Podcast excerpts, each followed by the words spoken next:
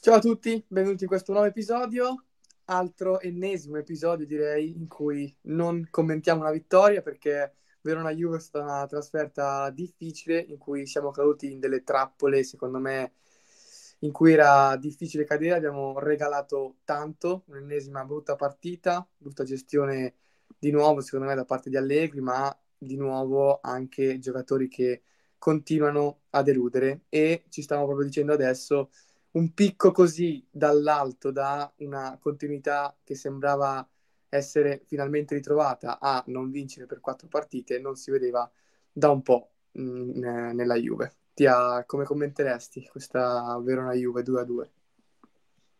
Eh, devo dire che a parte il risultato, per certi versi ho visto qualcosa di meglio rispetto a una settimana fa, rispetto alla partita con l'Udinese, perché almeno questa volta ho visto una Juve che è riuscita, diciamo, non dico mh, mm, con troppa convinzione, però almeno a cercare subito il gol del pareggio. Infatti la Juve comunque eh, sia nell'1-1 che nel 2-2 dopo pochi minuti l'ha, l'ha ripresa. Quindi eh, ieri davvero ci mancava, ci mancava, tra virgolette, poco per andare a vincere la partita. Perché loro hanno fatto due gol, uno un gol bellissimo che non, non per sminuire eh, il giocatore del Verona, però comunque per il 99% dei giocatori un gol così ti succede un tiro ogni, ogni 100 e come secondo gol loro che è un, una serie di carambola di falli in cui la palla continua ad andare sui piedi del giocatore, dei giocatori del Verona e si ritrova a, praticamente con la porta spalancata e deve solo appoggiare oltre Scesni. È una partita che, come hanno detto ieri, non bastava essere bravi, ma bisognava dare quel qualcosa, bisognava essere più incisivi e sinceramente parlo anche di e soprattutto nell'ultima parte di gara di Chiesa, perché Chiesa ha avuto almeno due occasioni limpidissime, cioè proprio, non dico a tu per tu col portiere, ma ci andiamo vicino. E quindi una proprio al 91esimo. E, e da un giocatore come Chiesa mi aspetto che almeno una delle due vada dentro ma non, non, non, voglio dare ovviamente le colpe a Chiesa perché eh, i due gol che abbiamo preso li abbiamo presi prima e i due gol che abbiamo fatto li abbiamo fatti prima che entrasse Chiesa. Però comunque è un pareggio che non possiamo dire che sia un buon passo in avanti rispetto alla, alla partita con l'Udinese, perché l'unica cosa che cambia effettivamente è, è, il punteggio e il fatto di aver ritrovato il gol, perché poi per il resto è un, è un, un risultato che non va bene, perché questa sera rischiamo di essere sorpassati dal Milan e quindi perdere anche il secondo posto. Eh, non va bene perché eh, quattro settimane fa sognavamo uno scudetto che sarebbe stato impresa contro una squadra che era nettamente più forte e adesso si nota la dif- quello che noi, quello che tutti pensavano sarebbe successo magari già da ottobre-novembre, che l'Inter eh, avrebbe scavato un solco molto, molto grande che, a dimostrazione della, for- della forza che, che, loro questo, che, loro in questo, momento hanno, si sta dimostrando adesso a febbraio. Infatti l'Inter eh, è una, squadra, è una squadra cinica, è una squadra che nelle ultime due partite ha segnato 8 gol, ne ha subiti due eh, con, la Roma e quindi e quindi in questo momento non c'è, non c'è squadra che può, che può anche solo impensierire l'Inter perché abbiamo visto anche settimana scorsa la Roma ne fa due nel primo tempo l'Inter entra nel secondo tempo 5 minuti l'ha ribaltata e era difficile tenere il, il, il ritmo dell'Inter l'abbiamo fatto per molto tempo e probabilmente anche quello che in questo momento ci fa non ci rende capaci di comprendere come da, da sognare uno scudetto, essere per, anche con una partita in più, essere davanti a loro a, a scivolare praticamente, probabilmente, salvo sorpresa di stasera, al terzo posto. Guarda, gli ultimi, i primi due anni di, da, da ritorno di Allegri, io credo che la grossa colpevolezza che almeno io davo all'allenatore era quella di non avere certezze. Cioè noi veramente potevamo vincere contro chiunque, ma soprattutto potevamo perdere contro chiunque. Cioè il nostro grande avversario eravamo noi stessi, proprio non, avevamo certezze. Invece eh, ero proprio contento perché quest'anno sembravamo aver ripreso continuità e aver riacquisito certezze. E improvvisamente però in eh, quattro partite, in neanche un mese, non so se sia un fattore psicologico, forse anche, forse anche una questione mentale, in particolar modo dopo il pareggio con l'Empoli e la successiva sconfitta nello scontro diretto con l'Inter, eh, però eh, abbiamo veramente perso tutte le certezze e la continuità che abbiamo costruito e per vincere uno scudetto continuità e certezze sono le cose più importanti. Ho messo un Sì, secondo me, secondo me anche per il fatto di... Eh, cioè, sembra riduttivo comunque ricondurre tutto un episodio, però comunque quello che penso io è che la compattezza difensiva che in questo momento manca, perché comunque la Juve prende gol a tutte le partite, è oltre a essere un fattore tecnico-tattico, e che magari la settimana scorsa mancava, mancava Danilo, questa settimana mancava Bremer, ma a parte questo abbiamo vinto partite senza prendere gol anche con una difesa formata da eh, Gatti Rugani e, e, e, non lo so, Alexandro, cioè in questo sì, momento sì, probabilmente sì. Il, il tre difensivo peggiore. Io credo che la compattezza, anzi alla base della compattezza ci sia la, la, la, solidità di gruppo, cioè comunque è un fattore anche molto psicologico oltre che tecnico-tattico. E io credo che, come ho detto prima, non so se è tutto riconducibile a un episodio o a una partita, però comunque il minuto 16 di Juve Empoli ti svolta un po' la, eh, la partita in primis e, e, non vincendo quella partita e pareggiandola in quel modo ti svolta, anzi ancora di più, a sette giorni dalla partita dell'anno, la, dalla partita degli ultimi tre anni della Juve, eh, è inevitabile che ti che dal punto di vista psicologico per non vincere quella partita è stato un, un set point, se la vogliamo mettere sul tennis sì, come, come sì, l'Allegri ci ha abitato quest'anno, un set, point, un set point mancato che poteva dare tanto, poteva dare tanto dal punto di vista della, della consapevolezza, della grinta, perché comunque se vinci quella partita lì in 10, dopo che hai sofferto per 75 minuti, magari vai a San Siro. Poi questo qua non lo potremo mai sapere, ma magari vai a San Siro con un altro, con un piglio diverso. E questo non lo possiamo sapere, però comunque arrivi a San Siro con due punti in più. E, e questo qua in, sarebbe stato innegabile, cioè comunque vincere contro l'Empoli eh, vuol dire arrivare a San Siro con due punti in più.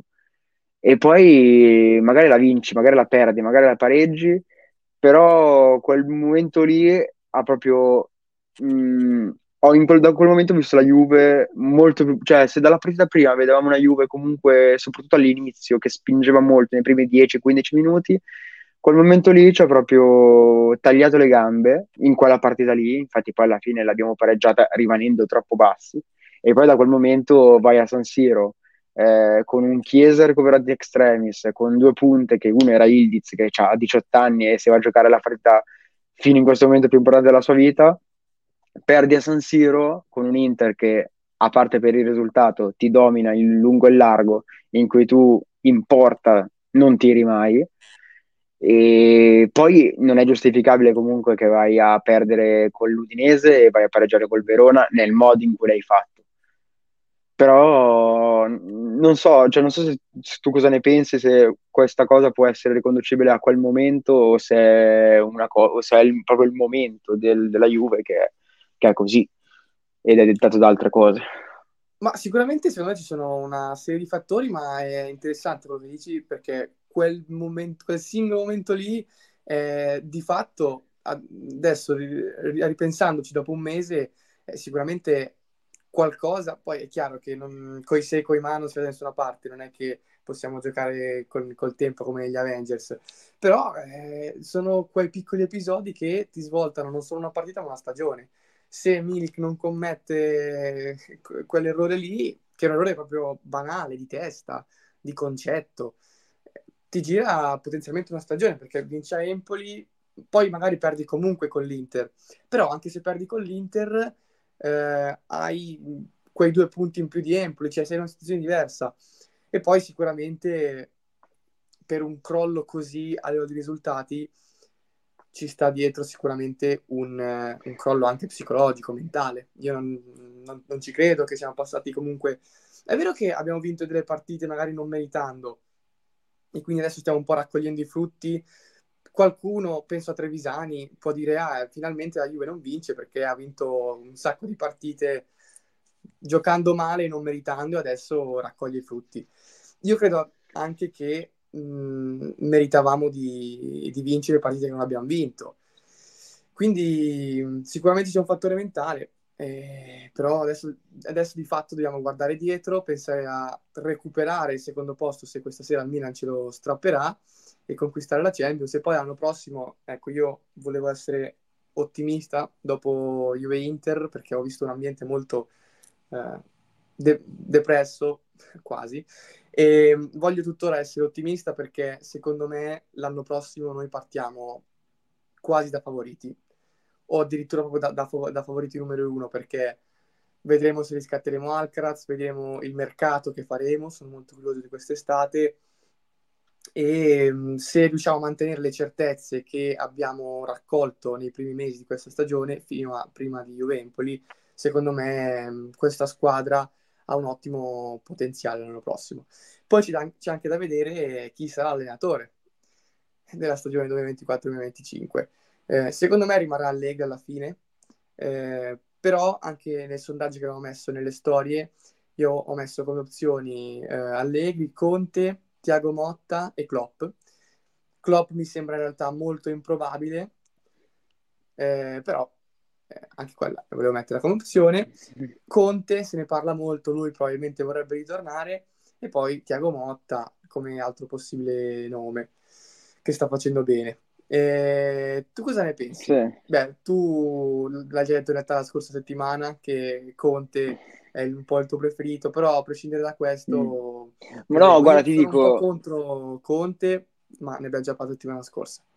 Ti dico, allora, eh, non è che Conte,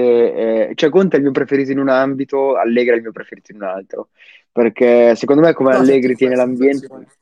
come, come, Allegri tiene l'ambiente non lo tiene nessuno, nel senso Allegri quando va in conferenza sa cosa deve andare a dire, sa eh, come scaricare la tensione, sa come ti butta lì la battuta sul Sinner, ti butta lì la battuta eh, su Chiesa che gioca a tennis, ti butta lì la battuta sui, sulle guardie, sui ladri. E,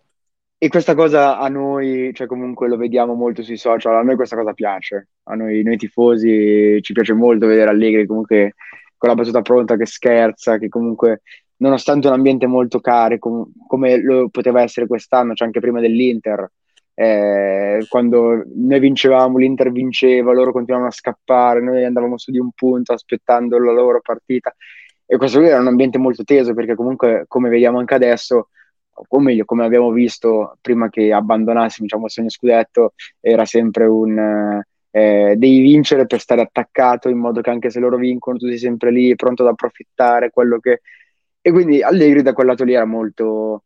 era molto bravo comunque a, a dire a stemperare la tensione, andare in campo e pensare a, que- a quei 90 minuti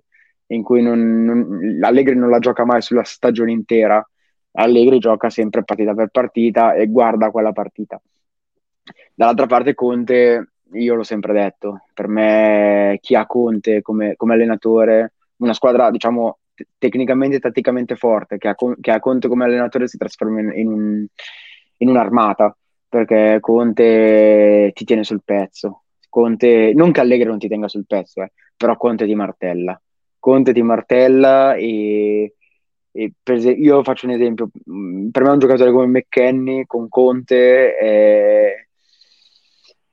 può dare secondo me ancora di più perché già quest'anno sta facendo cose straordinarie, però se Allegri gli ha chiesto devi iniziare a correre il 15 luglio e devi smettere di correre il 26 maggio, con Conte McKenny inizierebbe il 15 luglio e finirebbe il 14 dell'anno dopo, il 14 luglio dell'anno dopo per poi ricominciare la, la preparazione. Non so come spiegarlo, per me Conte in una squadra mh, tecnicamente forte magari Conte sui singoli fa più fatica a, a, entrare perché mi viene in mente per esempio l'intervista ad Hazard di, di, qualche, di, qualche, settimana fa in cui lui ha detto con Conte probabilmente ho vissuto la mia miglior stagione però non mi, non mi andava bene che lui continuasse comunque a dirmi fai questo, fai quest'altro quindi secondo me in una eh, squadra come la Juve che non ha campioni, cioè non, non, che non ha campioni affermati, perché comunque i giocatori della Juve ha, hanno un alto valore oltre che monetario, tecnico. Però in giocatori che non hanno mai vinto nulla, secondo me Conte tocca le corde giuste, come quando è arrivato la prima volta, che abbiamo tutti in mente quel discorso che fece a Vinovo e dicendo voi arrivate setti, eh, state arrivando settimi per due volte di fila, siete la Juventus e se volete continuare a perdere andate avanti come state facendo, se no svoltiamo. E secondo me uno come Vlaovic che eh, tante volte lo vediamo che anche psicologicamente vuole caricarsi la squadra sulle spalle. È un motivo di voglia in più dire io devo vincere, cioè devo vincere il mio primo scudetto, anche se, cioè, anche se lo vedi una, un, come una cosa personale, e sarebbe il suo primo scudetto, cioè Conte riesce a toccare quelle corde, secondo me, di dire,